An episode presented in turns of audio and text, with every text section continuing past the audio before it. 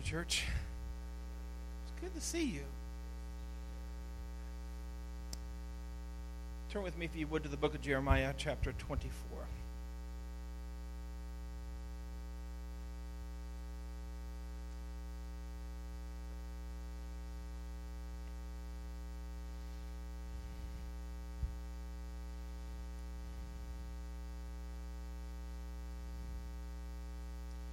Lord has put on my heart a message to share with you simply titled, Two Baskets. And Justin, you'll need to turn me down just a little bit. Thank you. Jeremiah chapter twenty-four, beginning our reading at verse one.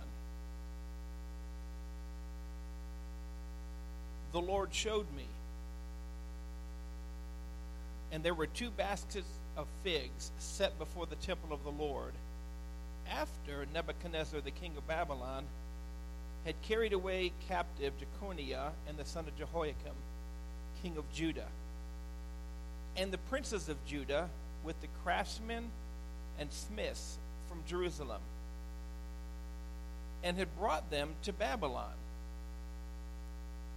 One basket had very good figs, like the figs that are first ripe, and the other basket had very bad figs, which could not be eaten. They were so bad. Then the Lord said to me, "What do you see, Jeremiah?" And I said, "Figs, the good figs, very good, and the bad, very bad, which cannot be eaten. They are so bad." Again, the word of the Lord came to me, saying, "Thus says the Lord, the God of Israel, like these good figs, so will I acknowledge those who are carried away captive from Judah, whom I have sent out of this place for their own good, into the land of the Chaldeans. For I will set my eyes on them for good, and I will bring them back to this land. I will build them and not pull them down, and I will plant them and not pluck them up.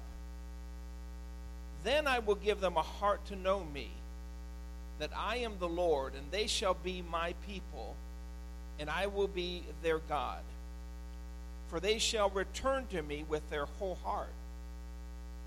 And as the bad figs, which cannot be eaten, they are so bad, surely thus says the Lord. So I will give up Zedekiah the king of Judah, his princes, the residue of Jerusalem, who remain in this land, and those who dwell in the land of Egypt. I will deliver them to trouble, into all the kingdoms of the earth, for their harm, to be a reproach and a byword, a taunt and a curse, in all the places where I shall drive them.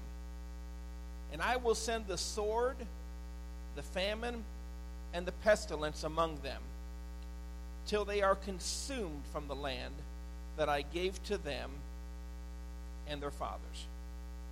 Would you be kind enough to stretch your hands this way and pray with me and for me? Father, I seek to do one thing this morning, and that is to unburden my heart with what you've burdened it with. Holy Spirit, I, I, I know that you're the real teacher. You're the real guide, the real preacher here today. I, I just pray that you do what you do so well, and that is to guide us into truth. Holy Spirit, have reign here this morning. Be totally released to speak to us. To those that even may be watching through Facebook Live, I just pray that to him and her that have ears to hear, let them hear. Father, I just pray for clarity of thought and liberty in my spirit to share, and I thank you for it. Amen.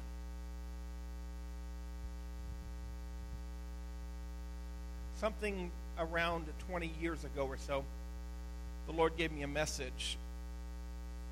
It was simply titled, "The Time of Provocation."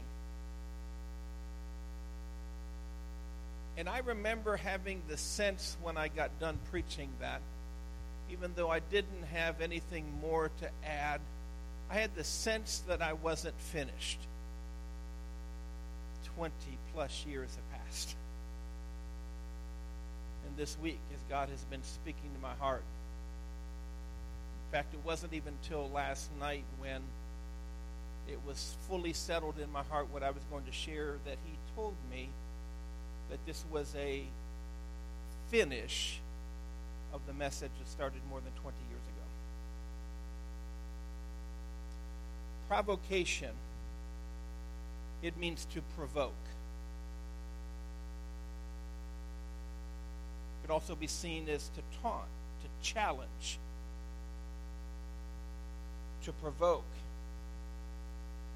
The message twenty years ago was that we were coming into the beginning of a season when God would begin to provoke his body.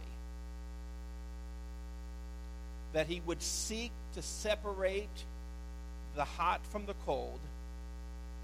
He would seek to raise up the real church.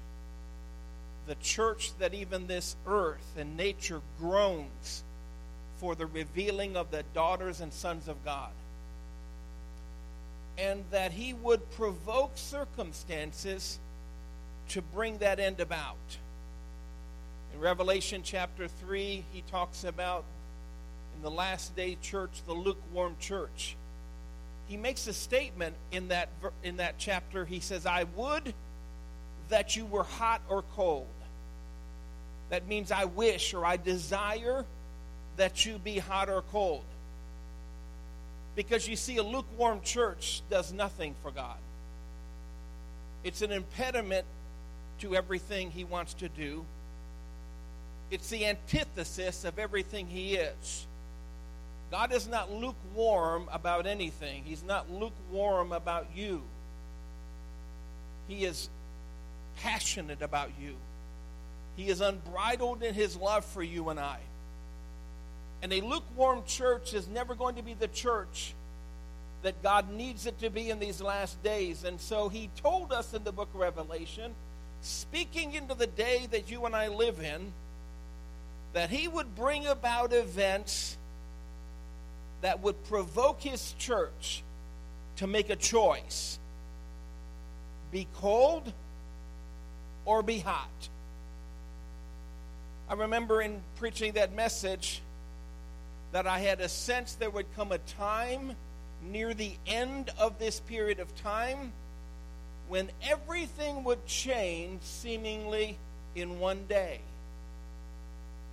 That we would go through a time of provocation where God begins to delineate between the hot and the cold, begins to sharpen our focus about who he is and what he desires and who we are and what we should desire. But at the near the end of that period of time, we would wake up one morning and everything would be different. Those things that we depended on would not be dependable anymore. Those things we sought, thought were, were settled truth would be questioned.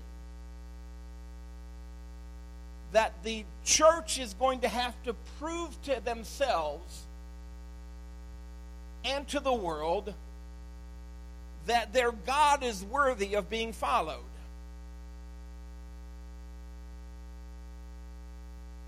In the Bible, fig tree is representative of Israel. It's also representative of the church.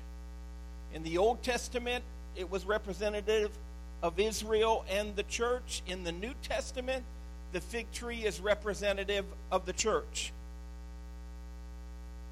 Figs are representative of people, God's people.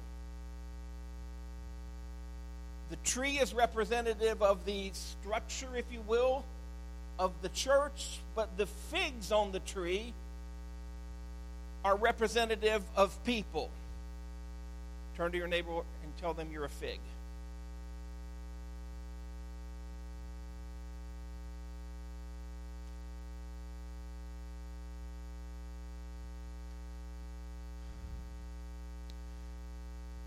in that message twenty plus years ago, it was preached out of Mark chapter eleven. And in Mark chapter eleven, we have a very unique story that when you begin to dig into the details of the story, you realize that it was not only the telling of a story that happened in that moment, it's the telling of the story of when you and I, where you and I live right now today. In Mark chapter eleven, there comes a time when Jesus and his disciples walk into Jerusalem. He walks into Jerusalem, and the Bible says that he walks into the temple, and he stands in the midst of the temple, and he looks around at everything that's going on.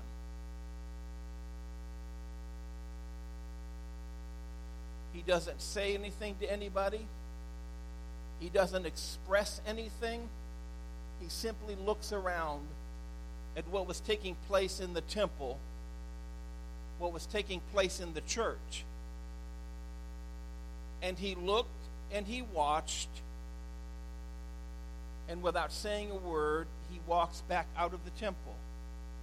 Can you imagine how awkward that was? All of the busyness of the temple and all that was going on, and Jesus walks into the midst of them, and you can know that everybody in the place knew it was him.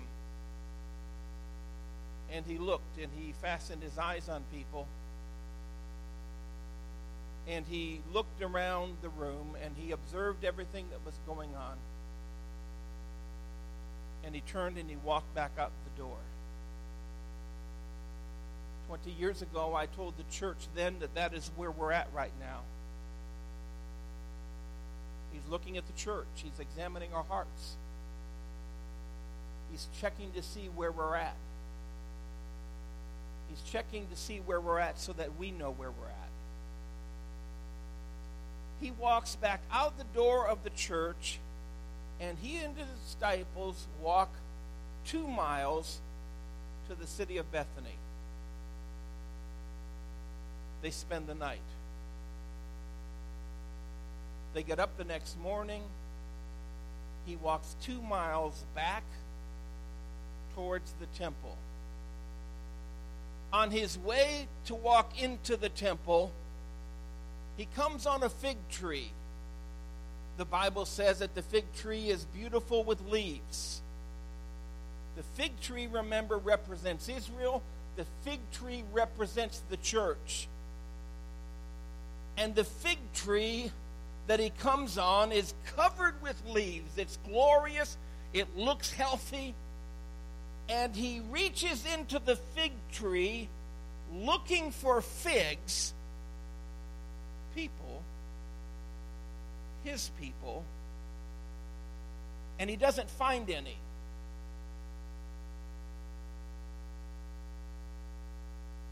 And the Bible literally says he doesn't find any because it wasn't time for figs to be on the tree.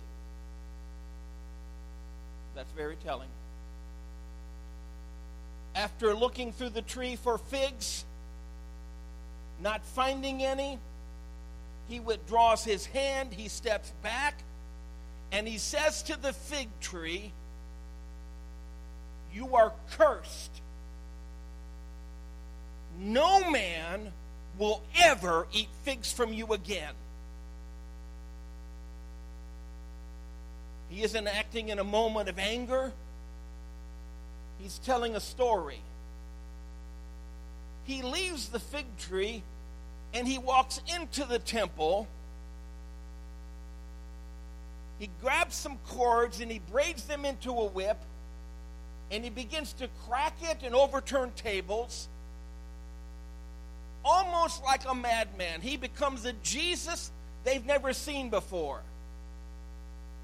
And he overturns tables, and he frees the doves, and he chases off the animals.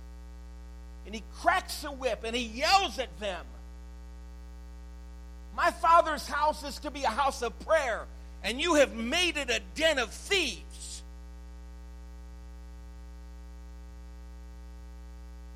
And then he walks out of the temple And as he and the disciples passed the fig tree, one of the disciples mentions, "Master, look, because the fig tree has died up. It's dried up and it's now dead."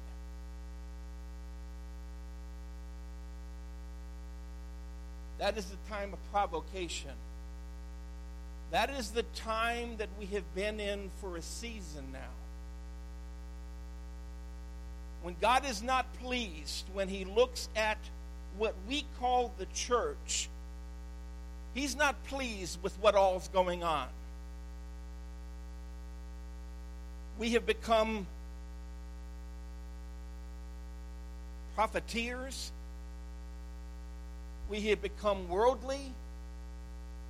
We have become self-serving. We have become judgmental. We have become angry. We have become flippant. We have become shallow. And he's looking for people to stand in the gap and to make up the hedge, and he's finding none.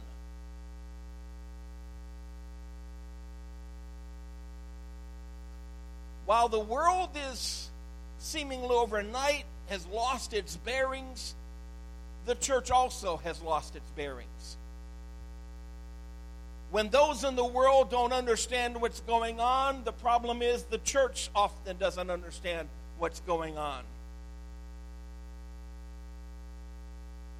The Bible says that the last day church would be struck with this. They would think that they are rich and increased with goods, a fig tree with lots of lots of leaves, but not understand that in reality they are wretched, miserable, poor, blind, and naked.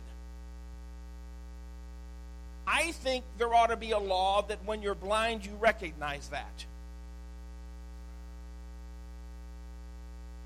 Amen? I don't think blind people should get driver's licenses. One of these days, I fully intend to get a white cane with a red tip and pull up to McDonald's, tapping it along the building as I come to the window, just to see what they would do. I would have the glasses on, you know.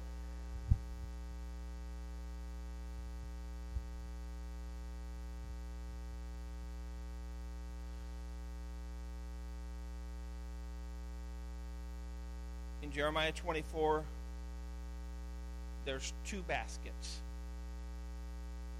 There's not three. There's not one. There's two baskets.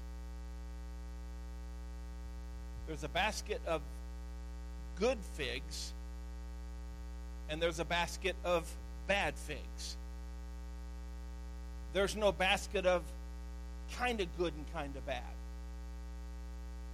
There's a basket of good figs, and there's a basket of bad figs that are so bad,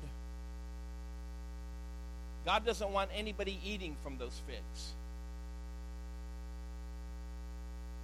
This parallels the story in Matthew of the ten virgins. I know that theologians and the church have bent themselves into pretzels to try to explain what's going on in that parable because they don't like what it says.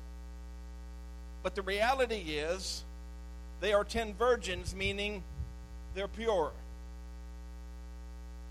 All of them are looking for the coming of the Lord. How many know that the world isn't looking for his coming, only the church is? All of them had lamps.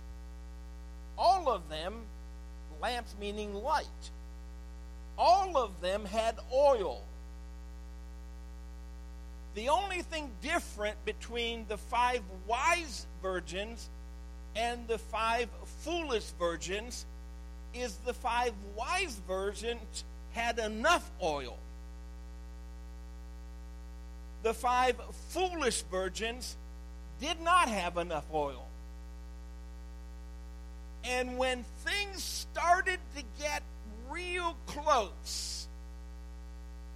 When they could, they heard the cry go out, the bridegroom is coming. They could see the events that were taking place. They understood that something was happening in the world. They understood that everything is about to change. They suddenly realized they didn't have enough oil. And so they went to those people who had enough oil and said, "Give us some of yours." And the five that had enough oil said, "You know, that's not how it works. We got our oil. You need to get your own oil." And so the five that didn't have enough oil left to go get more oil. But while they were seeking that oil, the bridegroom came. And the five that were wise went with him, and the five that were foolish were left behind. Notice in that story that the five foolish virgins understood they did not have enough oil, and they knew where to go to get it, but they hadn't been getting it. Are you with me? Go ahead and breathe for a moment.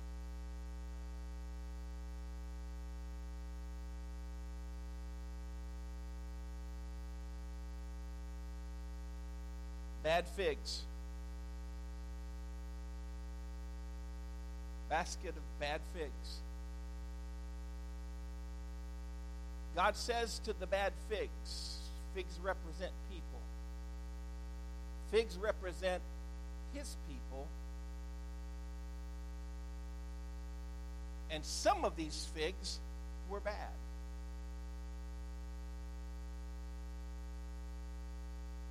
He says that you will be delivered into trouble in all kingdoms.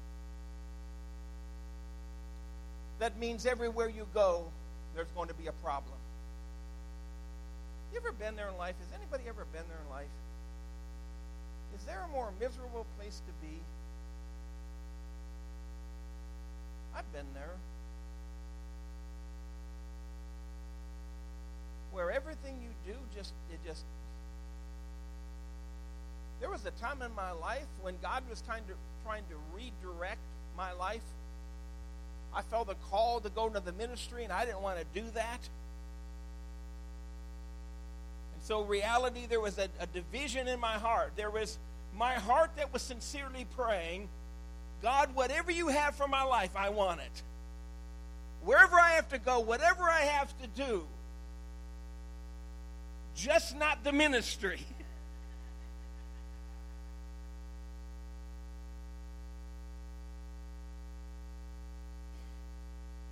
I had a business, I had people that worked for me, and there's coming a day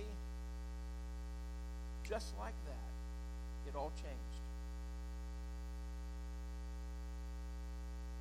Nothing I could do would fix it. Nothing I, no resource I had, no ability, no, no talent, no, nothing I could do. I remember my brother, who at that time still is not a believer, but my brother looked at me, and and this had been going on for five months, and he looked me in the face, and he said, "What has happened to you? You were the golden boy. Everything you touched turned to gold, and now what's happened to you?" And all my wisdom, I said, "I don't know."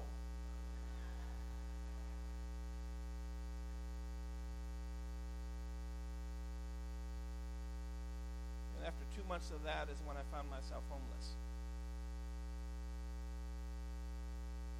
and hungry.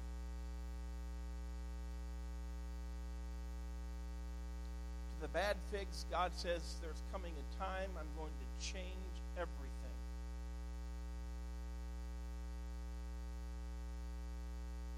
Delivered into trouble in all the kingdoms, trouble everywhere. everywhere you turn. Everywhere the bad fig turns, it's going to be trouble. But God's already told us it's for their own good. And I found out this with God. You can either fall on the rock and be broken, or you can let the rock fall on you and be crushed. The choice is this: broken or crushed. Amen. There's no third. We're kind of banged up a little. It's broken, it's crushed. He mentions a sword, which will mean violence.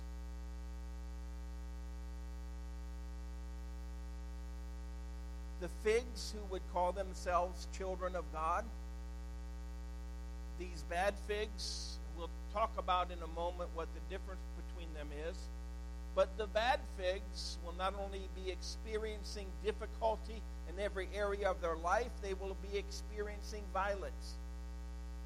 And they will not understand by, why the person next to them in the pew at church is not struggling and not having trouble, but they're struggling and they're experiencing violence.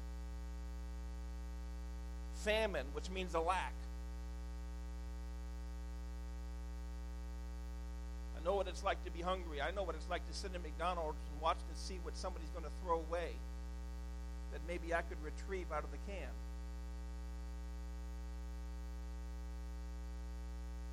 I know, yuck.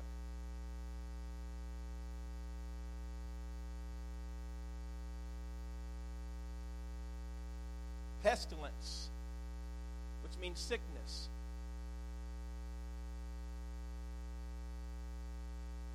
Literally says consumed from the land that I gave them.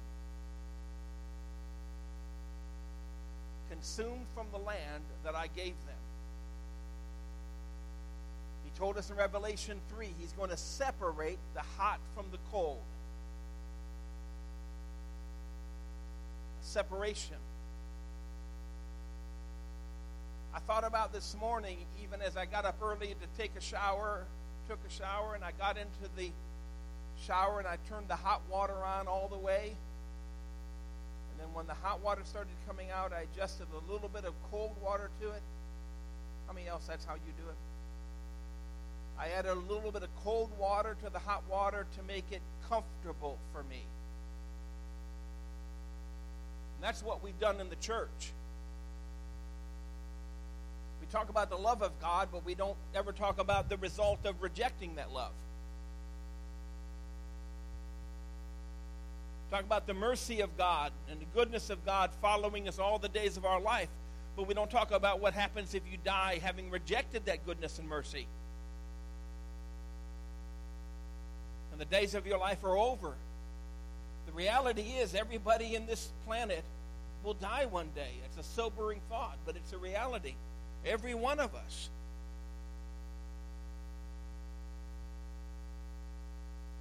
And God is wanting the water out of the faucet to not be warm and comfortable. You ever been in the shower and somebody flushes the toilet somewhere? You know what a shock that is? We in the church, in a parallel, ought to be shocking to this world right now. We need to be different. We need to not be angry. We need to be loving. We don't need to be judgmental. We don't need to be throwing stones. We don't need to be cursing. We don't need to be flippant. We don't need to be fearful. We need to be different.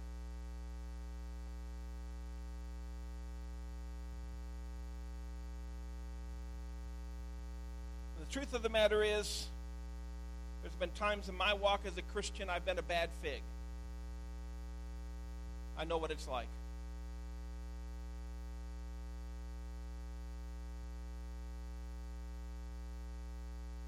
A bad fig is a half-hearted fig. You play at being a Christian. Christianity is something you do instead of someone you are. Playing with sin, thinking that it won't burn me. I'll just keep it under control.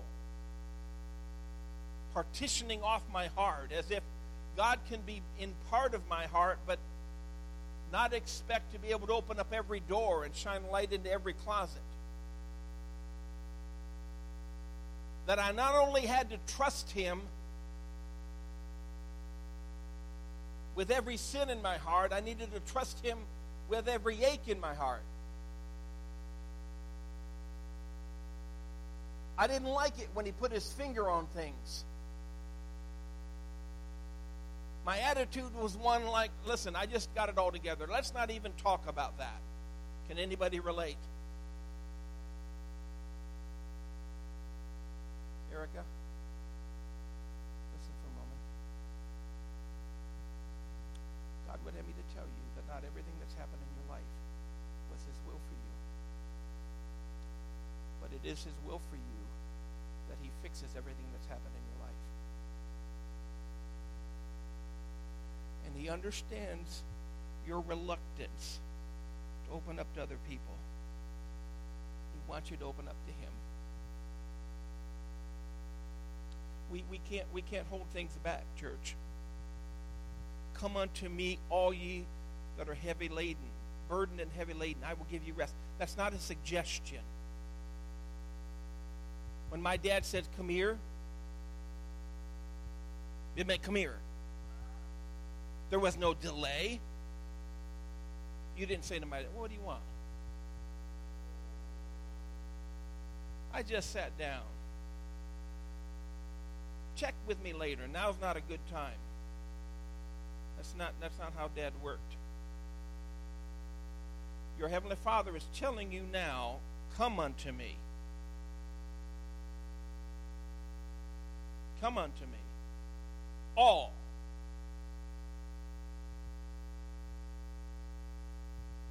That part of you that doesn't want to talk to him. That room that you close the door when guests come over. The closet that you slide the door so nobody looks in it. When you let him in, he walks straight to that room and straight to that closet. And you want to talk about, look how much I've cleaned up. And he says, what about this mess right here?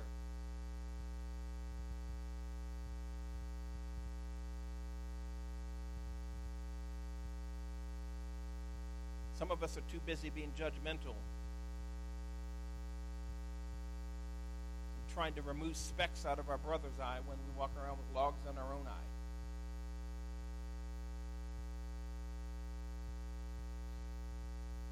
When God says go and you don't go. When God says call them and you don't call them.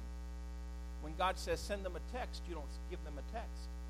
When God says give and you don't give. God says pray, and you don't pray. And then you turn around and sing a song about he's Lord of your life. I, I, I, I think I think we need to be careful what we sing. There are times in my worship I've got to stop. I don't want to lie, tell a lie that's simply set to music. I look up at the screen and I see the words and I say, God, I'm sorry, that isn't true in my heart right now. It's called repentance. Father, if there be any unclean thing in me. When was the last time you asked that? What was the last time you prayed that? If there be any unclean thing. You see, if you are the judge of what's unclean in your life, then you're God. A real believer throws themselves open to God and say, God, what, what about my life? Put your finger on. And then there's good figs. He says, my eyes will be on them for good. Listen, we're coming into a time of exceptional favor for good figs. You can expect exceptional favor from God as he seeks to separate out the cold from the hot, the players from the doers, the fakes from the genuine, the half-hearted from the full-hearted. He will separate those by their choice from his blessing, and he will bless those by their choice with his blessing. And you can expect favor, unprecedented favor from God. You can expect God to bless you financially. You can expect God to protect you. You can expect God to let you walk in health. You can expect God to provide for you, not according to the economy, but according to his riches and glory. You can expect God to bless you. You can wake up in the morning and say, "This is the day that the Lord has made. I will rejoice and be glad in it." And you can set your heart on that. You can expect, as a good fig, the favor of God. It says, "I will bring them back." God is raising up a group of believers, and he's going to bring them back to what we were always meant to be. What we were in the beginning, we will be in the end. What we were in the beginning, we are going to be in this day. There will be those people, and they won't look like you think they should look like. And they won't act like the way that you think they should act. But they will walk in an anointing that is like the anointing of old, where they would walk down the streets and people would get healed by their shadows, where they could pray over a cloth and send it to somebody, and the cloth laid on the person when it gets there, and then receive a healing, where the dead are restored to life. He is going to bring back his people. He is going to mark us so that we're different. Years ago, we had a drinking fountain in our church, and it had been there since, you know, water was invented.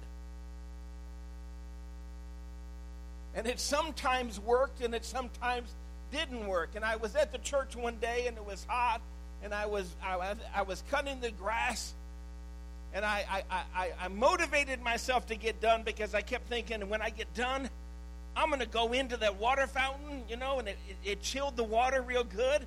And I made sure to dial it down so it's ice. How many like your water like that? Oh, yeah. You don't like your water like that? I'm not sure you're going to heaven.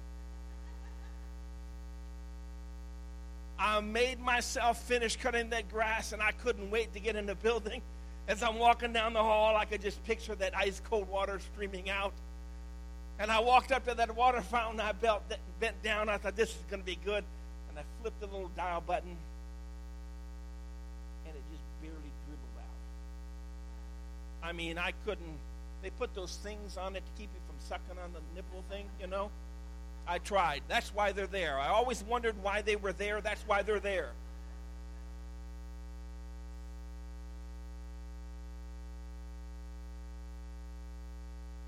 And I remember standing up mad, and I slapped the, the water fountain.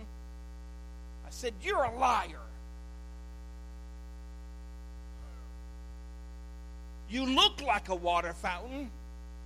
You, you, you look like you should refresh. You look like life-giving water should come out of you. But when I come up to you and press a button, nothing happens. I got a lying water fountain."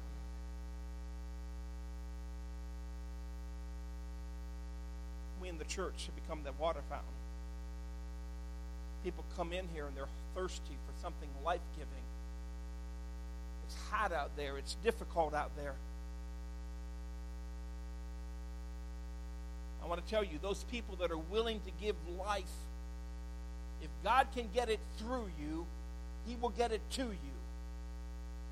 But you can't become a, a lake and it, it reservoirs in you. We are not living bodies of water. We're living streams.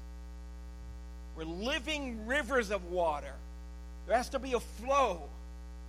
God, help us to become a church that when you walk inside of this building, you're not walking in hoping to get a blessing. You're hoping to be a blessing. You don't look around for your best friend or your, your, your best brother or sister in the church. You're looking around for somebody who's hurting. Years ago, I was traveling. I was headed back home, and all of a sudden, I developed problems with my heart. It began to beat erratically, and then it, and then it not only continued to beat erratically, it started to beat very fast. I remember at one point driving and putting my hand up here, and it was beating so fast that I couldn't even keep count. And I thought, well, that's probably not good.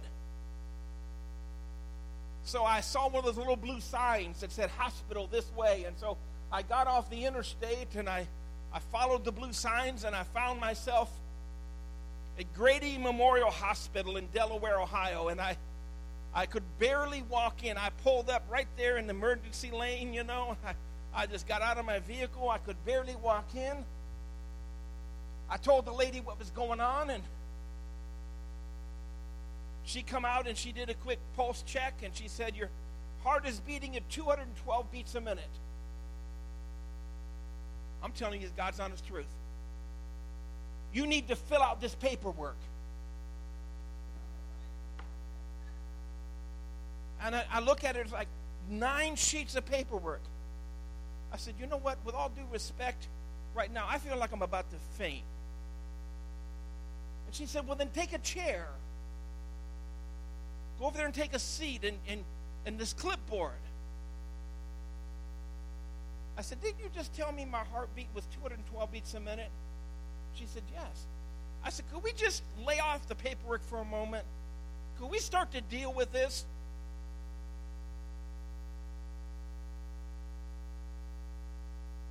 Irritated, she put me on a hospital bed. They pushed me towards the emergency area and stuck me along the side of the wall. And I waited.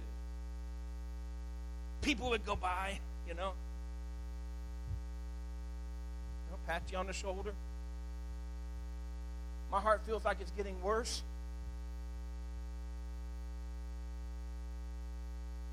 I think like forty minutes has passed by. I've not seen a doctor. I've not seen a nurse. I, I can't tell you for sure whether or not I passed out. I remember finally grabbing somebody going by. I said, is there a phone I can borrow for a moment? And they brought me a cordless phone. Our doctor at that time attended our church. It's Kathy Dixon. I had her phone number. I, I dialed up. I said, Kathy, listen, it's Pastor. I, listen, here's what's going on. I, I, am, I, I felt sick coming home. I, my heart rate's fast. I pulled in the hospital. They told me it was two hundred twelve beats a minute. She goes, oh my gosh, Pastor. I said, but they stuck me on a bed after arguing with me about paperwork. They stuck me on a bed. I'm laying on a bed in a hallway. She goes, where are you at? I said, I'm at Grady Memorial Hospital in Delaware, Ohio. And she goes, okay, listen, I'm going to send an ambulance for you and get you out of Shady Grady as fast as I can. That's exactly what she said. You don't stand a chance in Shady Grady. It wasn't, wasn't more than a few minutes later, and paramedics came in the door with an empty gurney, transferred me over, headed me back to Marion, Ohio. I think the biggest insult was two weeks later I get a bill from Grady Memorial Hospital, seven thousand dollars for emergency room services.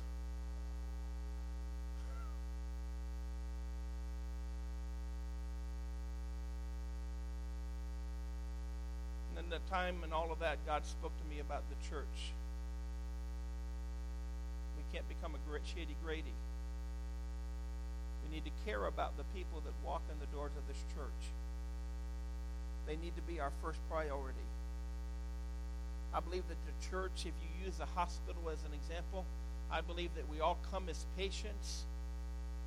We get healed and become doctors and nurses that are now on staff. I remember laying in that hallway, and I remember hearing the doctors and nurses joke and laugh and, and laughter and people goofing around, and I'm thinking,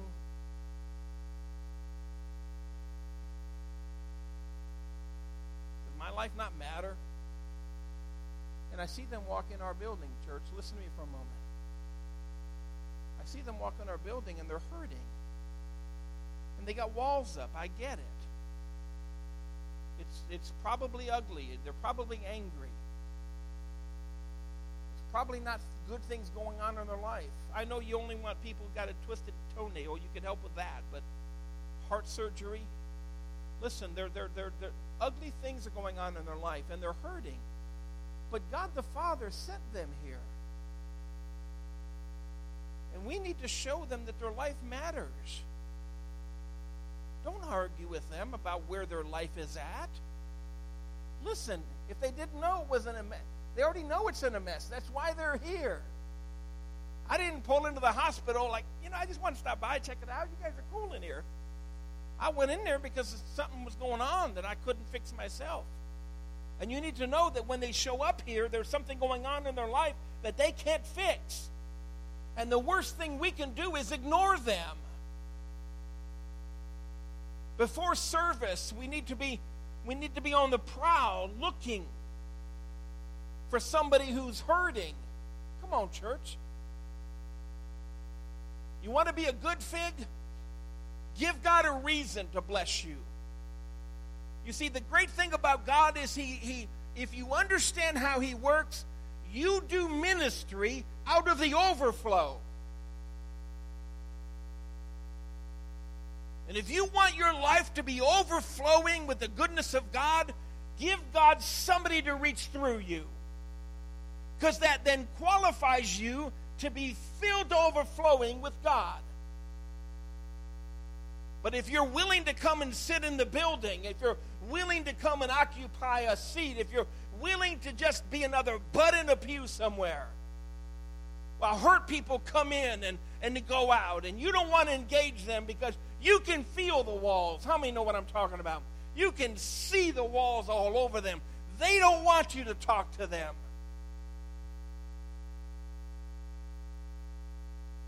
The love of God needs to compel you and I to go push through that. God says, I will build them up and not pull them down. For the good figs, gone are be the days where you take two steps forward and one and a half steps back. You're going to take two steps forward, and you're going to maintain that. And you're going to take another two steps forward, and you're going to maintain that. He says, I will give them a heart to know me. Greater intimacy with God than, than you ever thought was possible. But intimacy is a two-way street. And if you're a good fig, you will release yourself into him. You know, we in the church stand and say, God, I want you to release yourself on me. Pour out. And then we smidgen out. God's looking for ugly truth. The Bible says he's looking for truth in the inward parts of a man or a woman. Looking for truth. Some of us in the church need to quit lying to ourselves. If you ain't leading somebody to God, if you're not praying for the sick and see them recover, if you're not seeing signs and wonders happening, there's more for you. Come on, church. An intimacy with God, a, an intimacy with him. You see, I tell you what, the thing about God is he shares secrets with friends. Servants don't know everything. But friends know everything.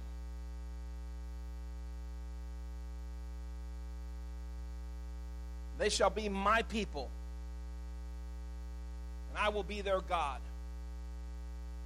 If my people, which are called by my name, will humble themselves and pray and seek my face and turn from their evil ways, then I will hear from heaven, forgive their sins, and heal their land. For the good figs, there's going to be supernatural manifestations where God just supernaturally makes something happen. Even in the midst of a doubter who says it'll never change. Even in the midst of a doubter who says, I don't believe in God. We got to get out of this idea that miracles, that God gave miracles, if you line up with Him and you do everything right and everything's perfect, and yet when we get into the New Testament, miracles were always for the unsaved. Most of the miracles were for people who didn't know Him. Come on, church. Quit using the excuse, well, they just didn't believe. I prayed and they didn't believe. No, you prayed and you didn't believe. Come on. Might as well call it like it is. See, you can't pick and choose. God says, walk over here, you walk over here. God says, go over there, you go over there. God says, call this guy, you call that guy. God says, write that person a letter, you send that person a letter. God says, give that twenty dollars, you give that twenty dollars. Come on. He that is faithful over little will be made ruler over bigger things. When you give that little bit, you're obedient, you're obedient, you're obedient, and all of a sudden, you need something big. God knows now He can trust you. You've proven that. You have faith. It's easy to have faith for a thousand dollars if you had faith for five hundred. It's easy to kill a giant if you've already killed a bear and a lion. But if you haven't been faithful over ten, you'll never see the ten thousand. Come on. The difference. Stand to your feet if you would.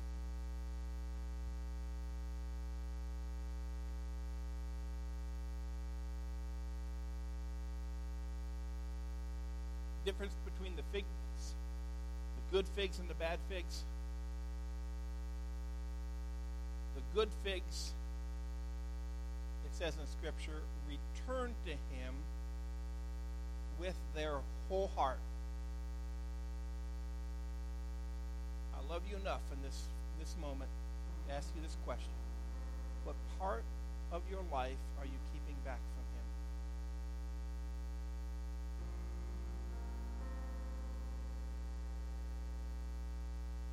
He walks up to the well and a woman shows up and they have a discussion about worship and where to worship and how to worship. In the midst of that discussion, He looks her in the eye. He says, go get your husband. She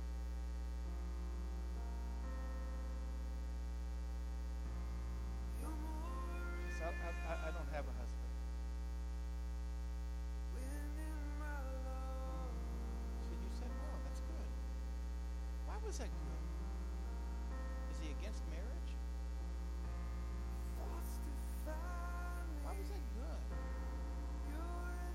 Was it good when she said, I don't have a husband? Listen to me for a moment. Why was that good?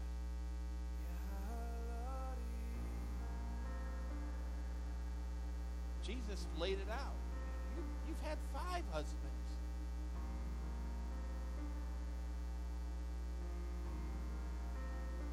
I know the, the pictures of this scene show this beautiful eighteen, nineteen-year-old girl with a pitcher of water.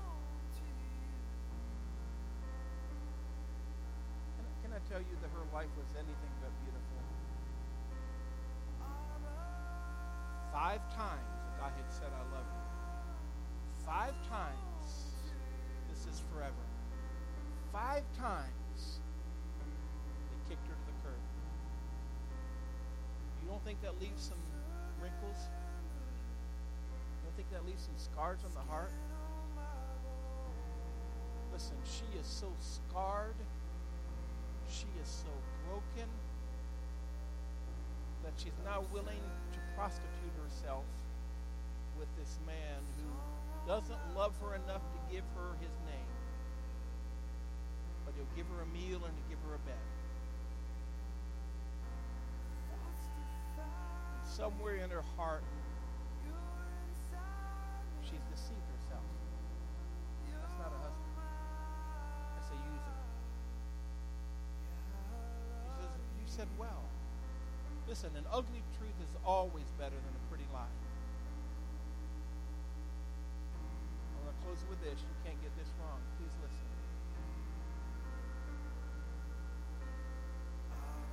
June tenth, just eighteen days ago, twenty-year-old young man killed himself. Just a few months ago, he had downloaded the app called Robinhood. It's an investing app. And he put his information in, and it allowed him to invest in the in the futures market, which is a very dicey game at best. Not to be fooled with by somebody who knows what doesn't know what they're doing. And, and in his letter, He, he blamed his suicide on the app. He said there's a Robinhood app gave him the ability to borrow money to buy futures. And he opened the app on June the ninth, and he looked at it, and it said that he was seven hundred fifty thousand dollars in the hole.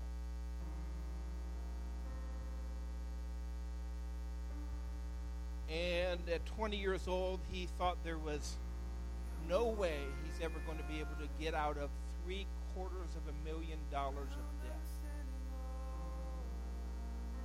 His life was ruined. He'll never recover from this. And he blamed it on the free loaning of money, and he blamed it on the Robinhood app, and he killed himself. And all the time, he never knew that he actually was misreading what the app was saying. He was up almost two thousand dollars in his account when he killed himself. Not seven hundred fifty thousand dollars in the hole. He misread the situation entirely. The twenty-year-old life is gone because he misread. Listen, I I, I share that story. I, I want to, as your as your pastor, as the one that you're listening to this moment, please don't misread this moment. Please don't misread this moment. In your heart of hearts, you know whether or not you are completely sold out. Sold out doesn't mean perfect. Your closet can still be messy. It just needs to be open. Does that make sense? It's okay. It's okay to have a messy room in your house, but he needs to be in that messy room. Right now, with heads bowed and eyes closed for just a moment. Listen, take this as a, a, a warning call. Take this as a warning call. The separation of the figs has begun. Take this as a warning call. Your Heavenly Father loves you enough to send you this message. Take this as a warning call. Take this as a warning call. You know what's going on in your heart right now, so does he. You know what you just heard, so does he. Take this as a warning call. Heavenly Father, we come to you now in Jesus' name. Father, more than just a moment and an altar this morning from us, you want a life from us. You want us to come after you with our whole heart, God. Our whole heart. So, Father, we lay aside every fear, every doubt. We lay aside, God, we open the doors to those parts of our life that we've shut you out of. Father, we trust you with our hurt. We trust you with our hurt, Father. We trust you with our struggles. We repent of our our our our, our willingness to reject your counsel, God.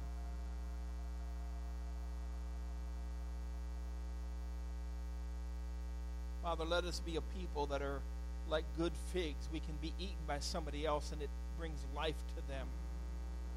I don't want to be a fig. I don't want us to be a people that are bad figs that can't be eaten by anybody. And I thank you for that, Father, in Jesus' name. Now listen, somebody standing near you, if you want to put your hand on their shoulder in just a moment to pray for them.